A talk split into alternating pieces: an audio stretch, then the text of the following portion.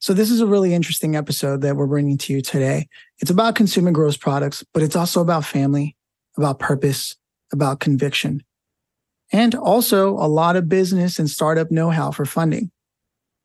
Richard Laver comes from a tennis family, but his story was different. Not only a survivor of a truly fatal accident that should have taken him out, but then having to deal and struggle with so many other things in terms of the health of his of his uh, daughter and how that led to the genesis of a product that began to change the way not only his family lived but many other families who suffer from the same thing.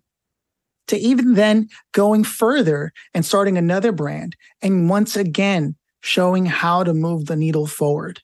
Any entrepreneur who's a fan of consumer gross products and raising capital and doing things differently you're going to love this conversation. I did. And, you know, even though Richard is currently in Spain promoting and working on this venture that he's currently launching uh, for LuckyFuck, which is an energy drink, uh, after having had incredible success and a lot of fulfillment with Kate Farms, you're going to see uh, bits and pieces of our multiple conversations that we had. So stay tuned. There was an internet dropout, and that's kind of why you'll see me wearing a couple different headphones or what have you. But this is a conversation you're going to want to hear. All right. Uh, Mr. Lucky himself, Richard Laver, thanks for stopping by, man. Uh, it's a pleasure to have you here. How you doing today? You tell me you're in Spain. yeah, yeah, we're. I'm trying to run a startup uh, with meetings starting at three in the afternoon until midnight. So it's a interesting world we live in now. Of course, not the way I used to run companies, but this is just for a few weeks. Yeah, man. Uh, globalization has so. definitely changed things. I know I've seen some people moan when they're on the West Coast and uh, they have to deal with people on the East Coast at 7 a.m., but you're in Spain, so it's even more so the hour difference is real. Do you still work with people yeah. in America or have you moved your operations internationally completely? No, well, I, I, think it's no. My company's in. We're launching is in Austin, of course. My first company was in Santa Barbara. My second company was in Santa Barbara, Kate Farms, and um, you know, I I always 10 11 years ago when i was hiring my first people i said look there's there's no remote. We don't do remote. And i i need to be in the office seeing everything that's going on. And i think it's been really good in certain ways. I think it's been really bad for companies in other ways. It's it, you you miss little details perhaps that you would you wouldn't miss. But then again you can do things you never dreamed of um, through zoom and through globalization and, and people at different places. Just a different way of of running a business today. Yeah, and and I kind of want to get into that specifically because if I'm not mistaken, my notes tell me you come from a tennis family, and yet you went into business. I'm not saying you can't do tennis and business at the same time, but usually people stay in that lane. How did this happen for you? Yeah, so basically. I I grew up. Uh, my family is a big tennis family, and my uh, cousin won the Grand Slam in tennis in '69 and he immigrated our family from Australia to Florida. My father was a tennis pro, and I grew up in a uh, you know sports family, uh, middle class family, and down in South Florida. My dad was a teaching pro at a tennis resort, and um, and then of course he uh, him and I were going to a um, a tennis tournament as we would, and the night before I went to this uh, tournament that was supposed to be in San Diego, I told my mother I don't think we're going to make it on this plane. I had this dream that the plane was going to crash. And so I uh, ended up happening. My mother said to me, it's going to be a million to one chance. That's never going to happen. And so I went on that plane with my dad, and that was one of the worst plane crashes in U.S. history. Uh, in Dallas, Texas, we crashed. Uh, Delta 191 was the flight. 137 people perished on the flight. I was the only kid who lived. 30 kids died. And so, oh my God, that took my tennis career. Yeah, that took my career. It, it, really is the entrepreneurial story. Is is comes from this. We'll, we'll get to that. Um, but the destiny, the butterfly effect, exactly. People stay in their own lanes and they think that they have certain regiments of their life, and these things aren't going to happen. And and I think that um, crazy things crazy things happen and come out of your unluckiest moments. So and uh, and that was a very unlucky thing. But really, the plane accident gave me uh, a lot of what I needed to succeed later in life. But of course, from the time the plane accident happened, Um, I was the only person ever to be thrown out of a commercial plane and lived. Um, I lost my father in the accident. And so from the ages of 12 to 27, I was dealing with PTSD. I was sort of acting out in school. I'd get in fights. Um, I had terrible grades. I was kicked out of different schools. Uh, ended up uh, lost a girlfriend and lost a business. And at 27, I was homeless for about a month, Delray Beach, Florida, and I wouldn't leave that beach until I had a real compelling reason to live and tell a story. And so the rest of my life from that moment on, I'll pause, but was to tell that story. And my businesses that have come out of it have been to tell tell stories, really. Yeah, and I, I it's a lot to unpack. yeah, no, no, that's heavy, man. Uh, I'm I'm so glad that you can live to tell. You know, uh, things like that really help you appreciate not only your day but your own life. You know, so Kate Farms. Why don't you tell us about it? Yeah, so my daughter was my dream, right? Like a lot of fathers, and she was uh, 15 at five years old. She weighed 15 pounds, and the doctors couldn't give me a real valid reason for why she was not gaining weight, and so I felt her life was in jeopardy. She was on a dozen medications. She kept losing weight. Uh, and at that point, they call failure to thrive. And, and they diagnose that when they can't basically the end could be near and they can't diagnose really what's wrong. And so I read the book, The China Study, and I laid it down and I knew what was wrong. I, I was sort of at Whole Foods one day and and I was going, wow, like all of us people can go have these beautiful things, but the sickest people that can't chew food or that have cancer in the hospital, they're given a certain type of nutrition and that's all that's available. So here's the deal. I knew that if you and I went 20 years, 15 years, 10 years without vegetables or fruits or antioxidants, we would have an autoimmune disorder. We know that the body, you see kids that have pizza, they have all this white flour food, and when they get older, their bodies break down, right? So, so I kind of was starting to put this thing together, and then I went to a senior citizen home, and this thesis was coming together. About I'd see a guy that was maybe 45, 50 years old. He was strapping 200 pounds, and now he's uh, 75 years old. He's eating tons of food and he's losing weight. Why is that happening? Well, what I read was that casein was the main ingredient in dairy.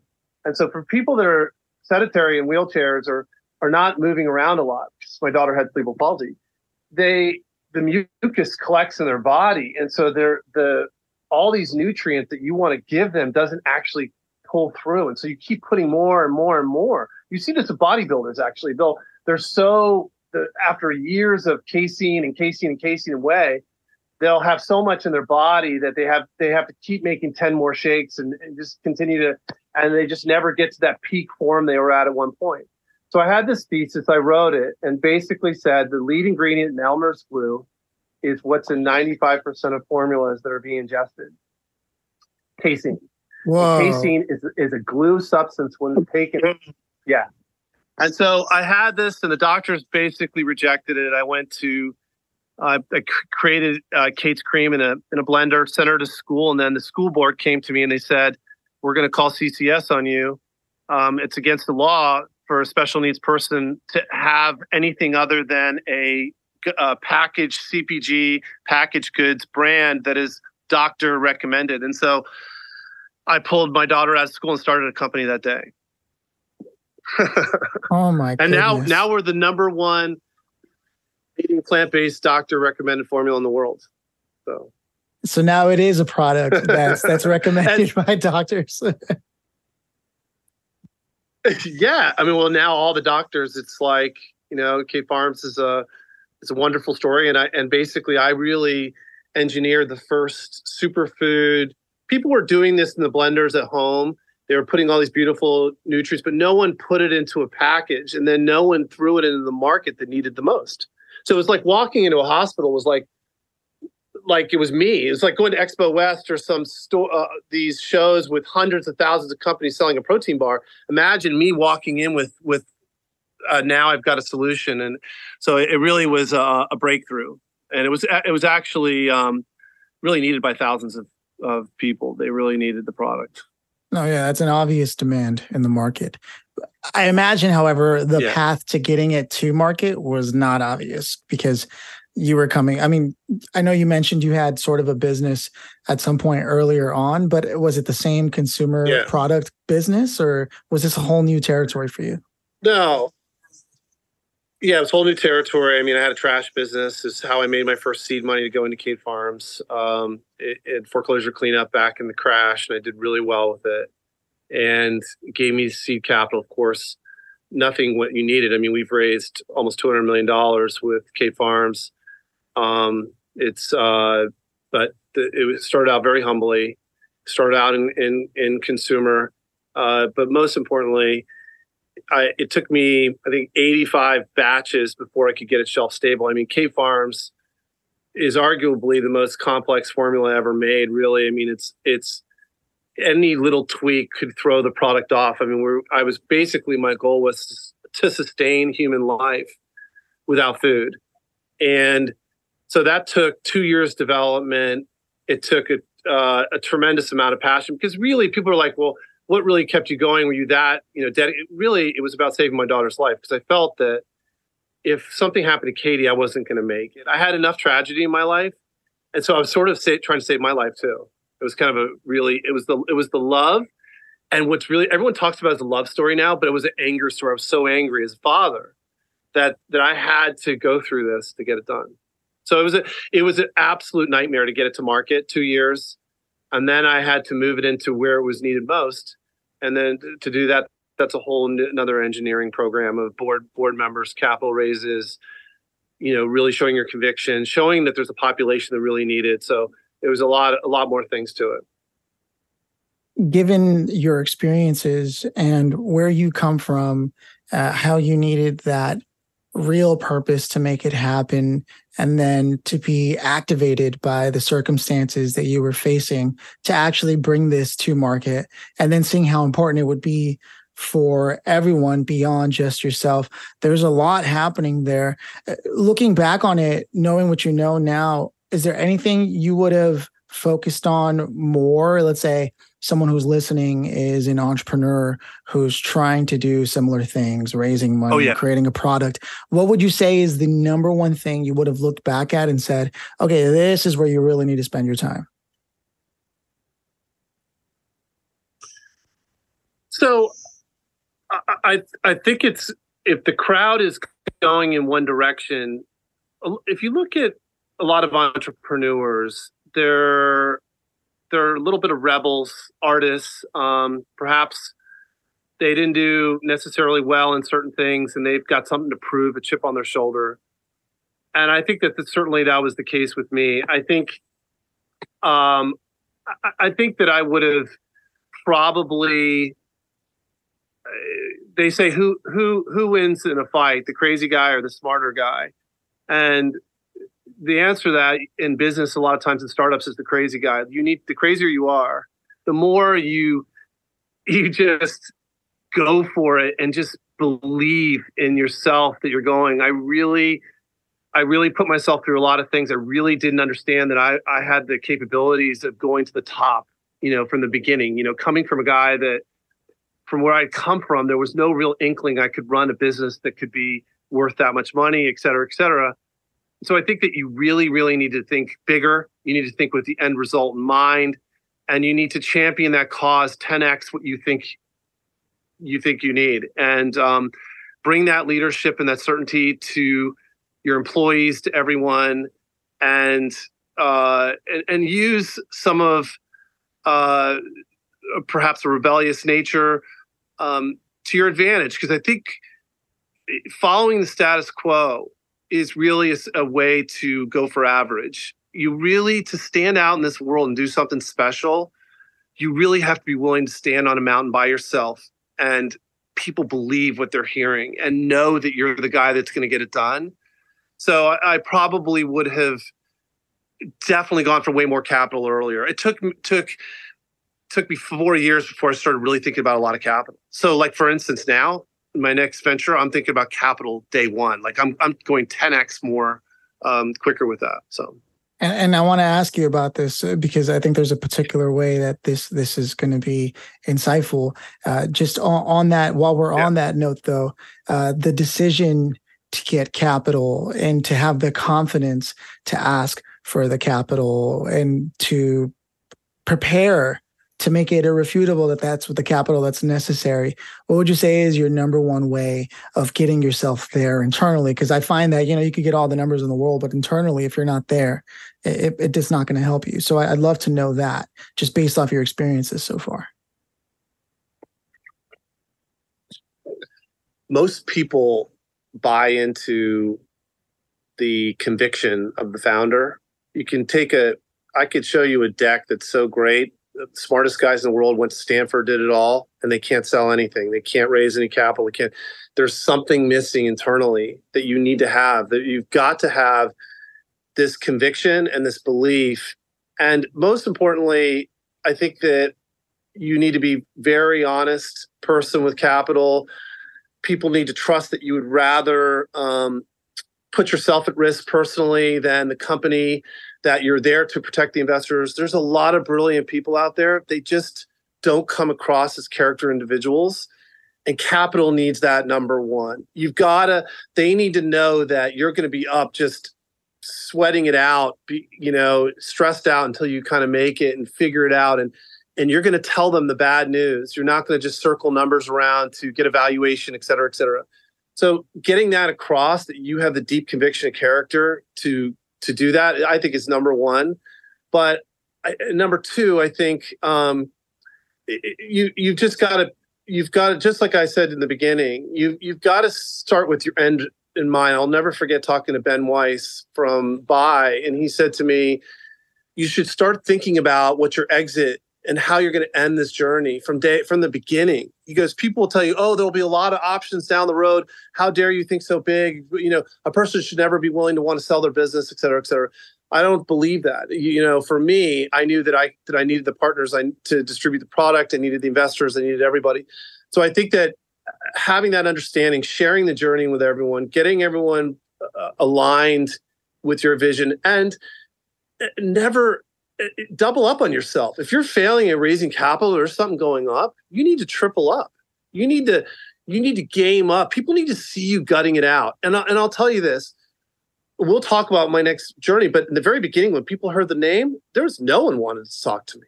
But what happens is as you move forward and you take those steps and the vision becomes clear and the things you said you were going to do and you collect the assets, the parties you throw, the linens on the table are of quality. Everything you do is of certain quality and your brand is out there fighting for it. When you fail, you're willing to admit you're failing. Uh, all of a sudden, people respect that game. And when they respect that game, they start writing checks. I hear you loud and clear, man. I hear that loud and clear. So it's the perfect opportunity yeah. now. And the way I want to transition this is this. Your first uh, business, yeah. you needed a strong purpose before you could even continue right. in life as a whole, right? And and you found that this next venture, I don't know if it has the same gumption yet because I haven't learned enough yet. If it has the same drive behind it, but as an entrepreneur does, they you just can't stop. So now we're talking about LuckyFuck, right? Which is the the the new beverage that that you're putting out, if I understood correctly. Unless there's another venture you wanted to cover, um, but from what I see in my notes, that's what. No, that, no, that's that's. Go ahead. Yeah. So I mean, look, it, to your point, to yeah, to your point. Look, you know, Howard Schultz talks about his deep romance, his absolute love affair with coffee, and so it took. It was such a great question. By the way, for your listeners, greatest question that if as an investor, that's what you need to ask. About how convicted are you? How much how much passion really? Because it was clear with Kate, I had saved her life. But what was also clear is I never scaled a company prior to that. So I needed that to to go win. And like Howard Schultz said, he goes, I feel about you do about the most passionate thing about your children or something I feel about coffee.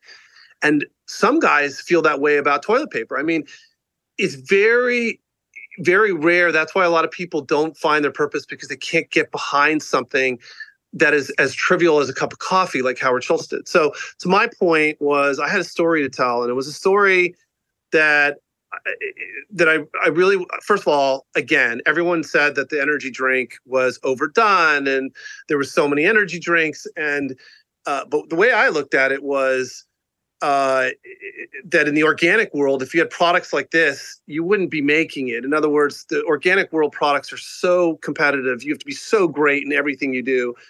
So I just looked at Monster and Red Bull and I thought they're fantastic companies and they've owned the marketing. And I felt that the young generation didn't have a drink for their own that they could really own. And I felt that there was two problems. I felt RX Bar over on the protein bar, they walked into an entrenched market and they said they called BS on the whole market and they said we're going to uh, put five ingredients on the front of the package and simplify the protein bar. And I said I'm going to tell the same exact story because it's not cutting into Red Bull and Monsters market share. I'm going to be the rebel. I want to create blue ocean. I want people that are scared of energy drinks, that are scared they're going to end up in an emergency room. And I'm going to bring these my natural food world experience, bring it into the energy drink and sort of stop adding all these crazy vitamins and contain them in a superfood called maca. Simplify the ingredient deck to five ingredients like RX Bar did and have a completely new idea that was that in a crowded market it's completely new. And then I felt that the Instagram world Monster Red Bull, like I just didn't see people unless they were paid influencer. I just didn't see a lot of passion for them photographing with the product.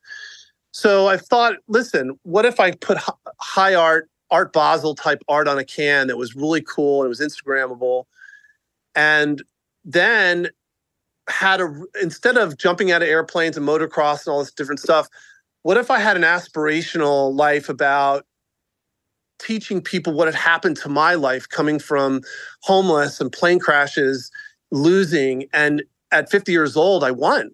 And and, uh, and I could teach them your unluckiest moments, the worst things that's happening to you. That you, I was listening to podcasts when I was broke with with five hundred dollars in my pocket. I mean, th- that these things, if you just hang on and keep going and find your courage and your guts, and you're willing to eat peanut butter and jelly sandwiches and convince the journey is so worth it. And if we could, if I could bring people into that community with this new brand and sort of another thing was the anti brand is brand new. So Liquid Death started. And I felt that although it's a crowded category, the young people were sick of tick the box marketing. And so, and, and this is really important for your listeners, super important. It, you know, you got to stand for something you truly believe. People have to believe and understand that you're just got the balls to do it, right? So, you know, you get in these company meetings, oh, we can't offend them, we can't offend them, we can't offend this person, we got to be careful here, we got to be careful here. And whatever happened to just standing on the stage and just saying, this is, you can judge the book by its cover because there's a cuss word, but underneath this is beauty. There's, we're trying to help people, we're doing things for charity. And I just felt like the anti brand time has come and it's not a crowded category. There's only two. There's really my company, and so I was right. So when we launched, um, yeah, we started selling like crazy. So I so I we, love that. So sort of the idea, I felt, yeah, I felt I felt the problem was going to be, of course, there's always a problem when you engineer stuff, right? We got zero sugar, zero aftertaste, five calories. First person in the world to ever put zero aftertaste on the front of a package and I had to mean it. So when you taste my drink, I'm known for taste. I got it done. But it's just the idea that kids, perhaps, yes, um, and the and the but the other one was would the retailers be okay with it? And we were really shocked to see that once they learned the story, they were totally okay with it. They're like, we got other issues to worry about than you know, perhaps um, it's not even spelled out on the package, the cuss word. It's just, um, but oh, sorry, I didn't tell you. The reason why the name was called that was because my son gave me a bracelet five years ago um, at Christmas, and he said everyone thought you were the unluckiest guy in the world, and it was a gold bracelet and said the lucky fuck on it. So I I was gonna think about calling it lucky or, or lucky guy, but I I felt like I couldn't believe in the product if I didn't call it after the bracelet my son gave me. I, I think uh, it's 100% uh, a learning moment there. Again, the question started with Do you have the same purpose driving you? And I think I think while it's not the same purpose, it's the same kind of purpose, which is a conviction to stand behind, right? Something that you can really stand behind. And you're right, the name itself has conviction built into it. There's no apologies in yeah. the entire idea of the product. And yeah. I can val- I've I've interviewed a couple of uh, of consumer products and and every time I've gotten samples and I've shared it with my friends and particularly the drinks, they always been like, "Ah, oh, but that aftertaste." So I think it's super cool that you went that extra mile. It just goes to show how far you're thinking. You very uh, what's the word I'm looking for? Audience, customer uh, centric in the the engineering of of your marketing, your communications, and the product itself. Uh, I've I've been with friends who've tried to get things through the FDA and you know finding a co-packer and getting things shelf stable. It is not easy to do that while also holding true to a conviction of being organic and actually good for you. So I can't thank you enough for doing that for the marketplace because I am I, I literally had one just before a drink that I think is on the healthier end, and now I'm going to be looking for that. I'm in South Bay, LA, so if you ever start distributing out that way, you better believe I'm going to pick up that product specifically yeah. because I believe in what you're doing. Uh, with that said, I, I, think I think the next leg. Well, we're gonna, we're gonna we'll send it. Oh, dude, yeah, please, please, yeah, thank we'll you. Send it to you. Uh, with that said, I, I think we've we've covered a lot of wisdom here. So uh, you mentioned thinking of your exit now and thinking of capital now from day one. So what is the future for you? Uh, you're going to go in on on on LuckyFuck and and and keep it going till till the wheels fall off, or have you actually already thought of your exit? And what can you share with us? Yeah, so I think that the way you ended the last topic segues into this. I mean, very, very smart. I can tell you've done a lot of these interviews. Is that I did think of everything. You have to when you're when you're willing to call a name like that and willing to go there, then you've got to give a holistic look at every detail. The can's got to look right. The taste has got to be right, so that regardless of what's happening. Once someone tastes the drink they want to buy it again because it doesn't matter how good everything else is if it's not good in the product. So and then the parties i threw in miami and now in spain i've got all these people coming up. So every detail that i think about is because i'm trying to tell a complete movie a complete story. So i appreciate you understanding that. Yeah i mean look um, i so uh, i'm gonna i build things I try to build things as best I can. You know, I I I, I do things with, you know, I, I try to say things like if if you were to if you were to come to my house, I'm not putting Ritz crackers and old cheese, Velveeta cheese on the table. I'm going to try to throw out the best I can and give you a, a great night and give you the right appetizers and do all the right things. So of course, when I'm trying to build a machine as great as this, I'm thinking, okay, I want to do everything great. I want to have the parties. I visualize the whole thing. So, what's the opportunity? The opportunity is massive. I'm going to show an entire new market to the to the energy market. I'm going to show a whole new lifestyle to the young people, um, and therefore, I'm going to the velocity of the movement of the product tells the story. So, the first thing I do when I'm thinking about capital raising is I don't worry necessarily about distribution. I worry about your first 100 stores. So if you get your first 100 stores, you get a gas station, you get a barbershop, you get all this different stuff and you want to you want to put it in places that you think it may not win and you want to do no de- I I do no demos, no nothing. I just want to see if people take it off the shelf. So the velocity is there. Once I know velocities hit a certain level, which they're about to hit, the first two months, then I start thinking about an, um, New York, New York, and then I go then I'll go to Vegas because Lucky is Vegas. Then go national. So I'm going to raise a lot of money, right? I think Liquid Death raised a couple hundred million dollars. I'll raise and I'll raise a seed round, um, probably a, a, considerable amount of money, and then that's probably going to happen sooner than later. I, will be into this for for quite a bit of money. I'm more, you know, but I'm I'm willing to put my money where my mouth is. But yeah, to compete with the big boys, I got to go out and get some real money. I love it, man. I, oh, I, and yeah, so the exit. Oh, the exit plan. Is, yeah, the exit is uh, the exit is. I'm already planning. Like in my head, I'm already planning the banks I want to talk to to take it IPO because, you know, with a name like that, the the world. It's interesting. Liquid Death. When they first came out, they faced the same thing: death on a can. and perhaps they I, I, can't speak for them, but it, perhaps they had a big community, but it was you had conversations of certain things hard to get into. But you know, you start to think about should we IPO because Pepsi or Coke or KDP or any of these companies are not going to acquire us. And so I think companies like the anti brand, you start thinking about um, how you're going to IPO early.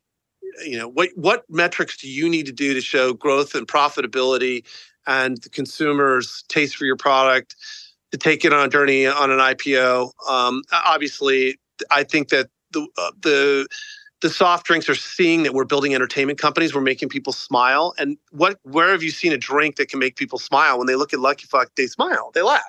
It's funny. And so is Liquid Death. And so, uh, or you think it's Smartass or it's whatever, but it's intriguing, right? So I think that they're going to have to look at beverages as entertainment brands in the future. Um, and I think that content brands, new wave content brands, Dude, as you said that, I just got the idea. I was like, you know, I drink a lot of neuro drinks. Someone should make a smart ass drink.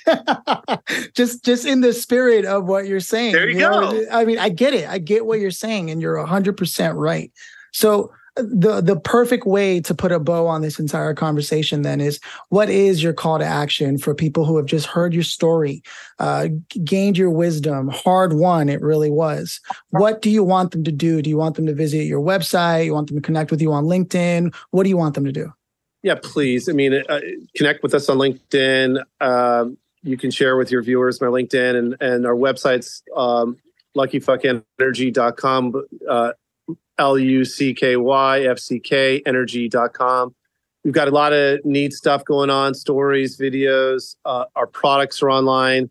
Um, and for and to join our community, we've got a, a, a, reach out. We're asking people to tell us their stories of how they feel lucky and and really a brand of gratitude. And let's just be grateful for where we're starting now. So if you're my call to action to your listeners, if you're starting now, just realize people that have done these type things are not that special. I just think they're they start right where they want have a dream, right then and there. Um, find a conviction behind what they really want to do and take the journey. It's it's a journey of a lifetime. Whether you win or lose, it really is um, incredible to take the journey. And I think most importantly, the world needs people to try um, create jobs to help other people lift them up. And I think nothing's better than entrepreneurism.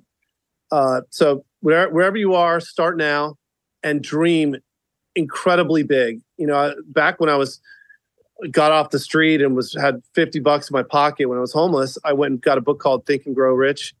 In that book, taught me everything about what about taking action. It's about this burning desire that you want it so bad and you would just think about opportunities so much. And guess what? If you are on that frequency, it's going to come to you and you're going to take action. Man, I literally have my copy right behind us here, right under the light, right there. I know exactly what you're talking about, and uh, fear fear of poverty is one of those things that really can get in the way. I'd love to talk to you more about that on a separate occasion, but I can't thank you enough for Let's sharing. Yeah, I'm with it, man. Thank you so much for sharing your journey, being open to discussing insights that you've gained. You know, people try to gate those kind of things, but I, again, I think sometimes people look for what's called step by step advice. And I think that gets in the way of their own journey because really iterative advice is the only thing we can do, right? Get to the tree. Here's what you need to have in mind when you get to the tree. And then from there, you got to find your own way because step by step would require you to be there for them every step of the way. And that that's no one's journey. That that that's a farce. And so i really appreciate that you actually dug deep when you shared some of your teachings and learnings. Uh, i can't thank you enough for stopping by. I'm looking forward to trying the drinks. And uh, better believe i'm going to make sure that everyone understands how important this is in the intro. Phillip thank you so much. It's been a pleasure to be with you and let's chat another time offline. Sounds good